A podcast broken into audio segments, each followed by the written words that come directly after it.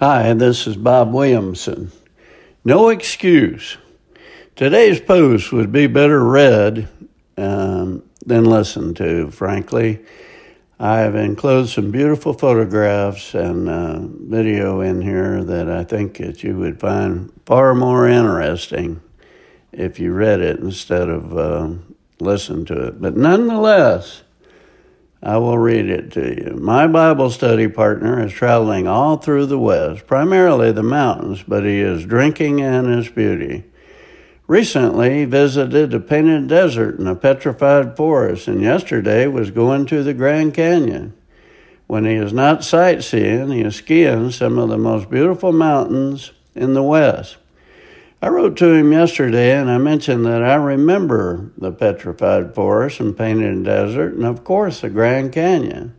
They are truly special places that I believe God looks upon and smiles kind of like an artist who has just completed a gorgeous rendering might look at his magnificent creation only magnified to a limitless power.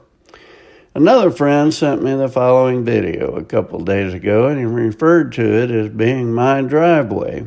This is a video of a boat going along leaving a wake. It is poor, probably more accurate to call it God's driveway leading to God's new home that He will allow me to live in for a while. Lest I forget it belongs to Him, He sends me little reminders early in the morning when the sun go, comes up or goes down every day. It's a beautiful picture of a sunset.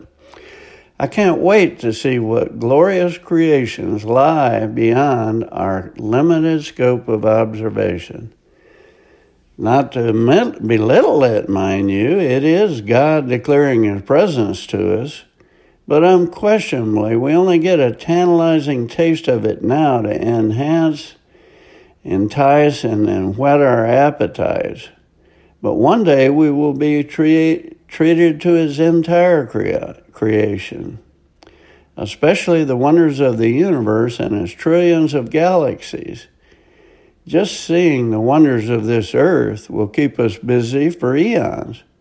One can only imagine all of the things that lie beyond earth that God has created that will be available to our eyes. As I was viewing some space images from the Hubble telescope this morning, which I've enclosed here, I cannot help but wonder how anyone doubts the existence of God. The psalmist said in Psalm 19:1, "The heavens declare the glory of God; the skies proclaim the work of His hands.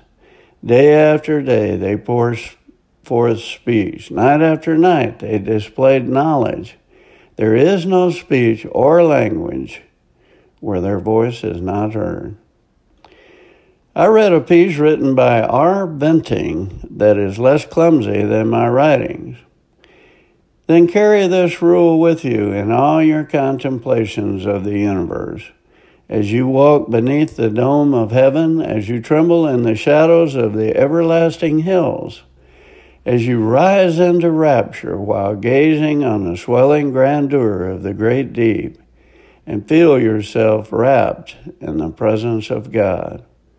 The universe is the thought of God made visible.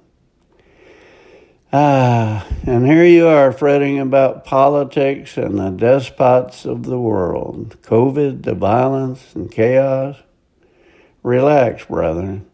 God is on the throne, and a lofty one indeed. Evil and righteous both at times will prosper and even die in peace. But those who have faith go on to glory. It is but a vapor in time before we will walk around with grins on our faces and joy in our hearts all the time. Those who choose the temporary illusions and deceit of this life, well, they will miss out. Romans 1:18 The wrath of God is being revealed from heaven against all the godlessness and wickedness of humanity who suppress the truth by their wickedness since what may be known about God is plain to them, because God has made it plain to them. For since the creation of the world, God's invisible qualities, his eternal power, and divine nature have been clearly seen, being understood from what has been made, so that humans are without excuse. For although they knew God, they neither glorified him as God nor gave thanks to him but their thinking became futile and their foolish hearts were darkened. This is Bob Williamson. Thanks for listening.